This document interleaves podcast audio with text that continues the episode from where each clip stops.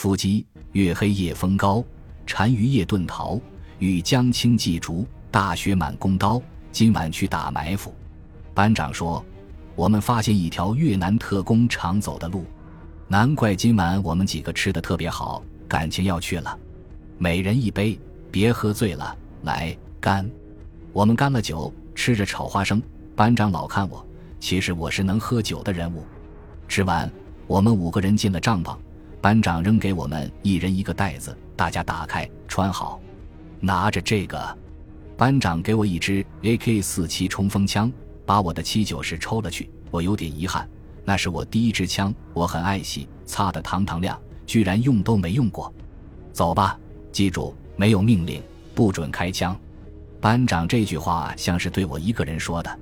我们围着营房绕了一圈，因为没有一条通进营房的直路是没有地雷的。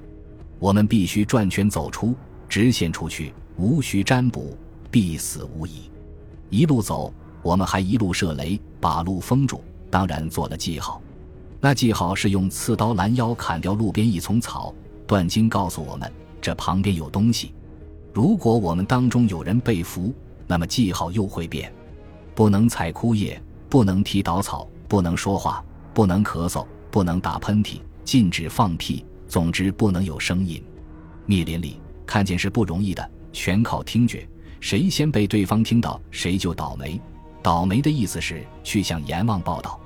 我们去伏击敌人，但弄不好也会反被敌人伏击了。班长的话令人胆寒。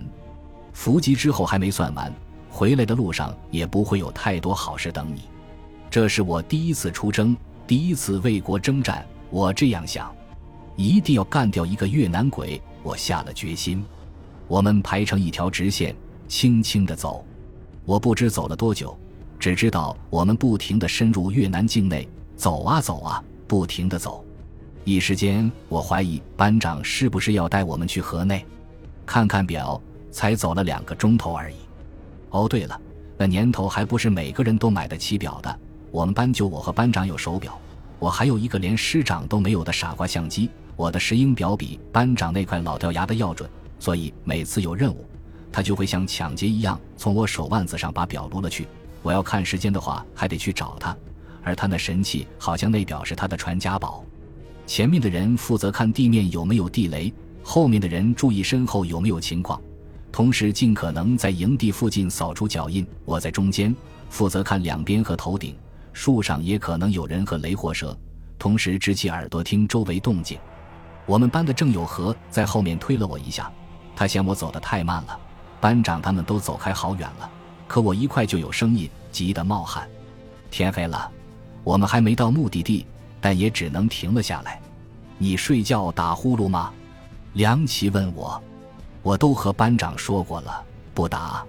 我说，我们睡了一夜，各种恶心的虫子在周围爬，蚊子嗡嗡响，周围有不少奇怪的声音。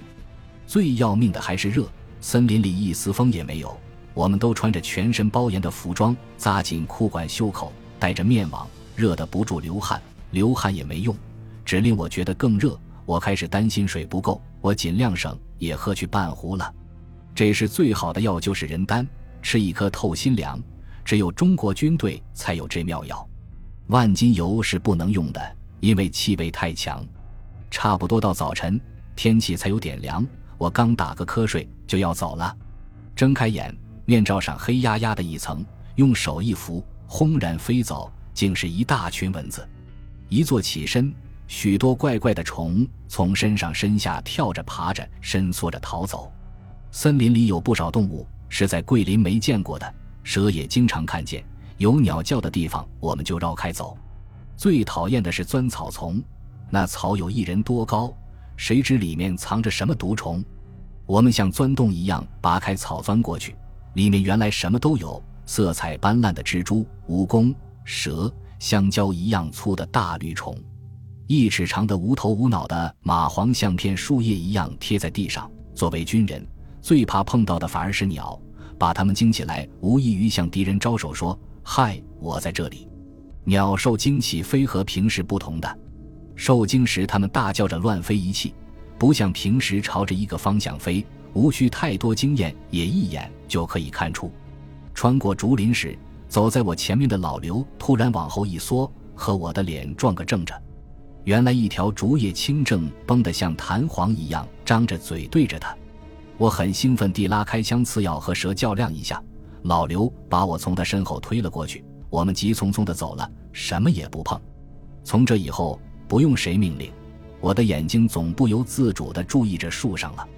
第二天，我们埋伏下来，然后是漫长的等待，好长好长，好像等了好多好多年。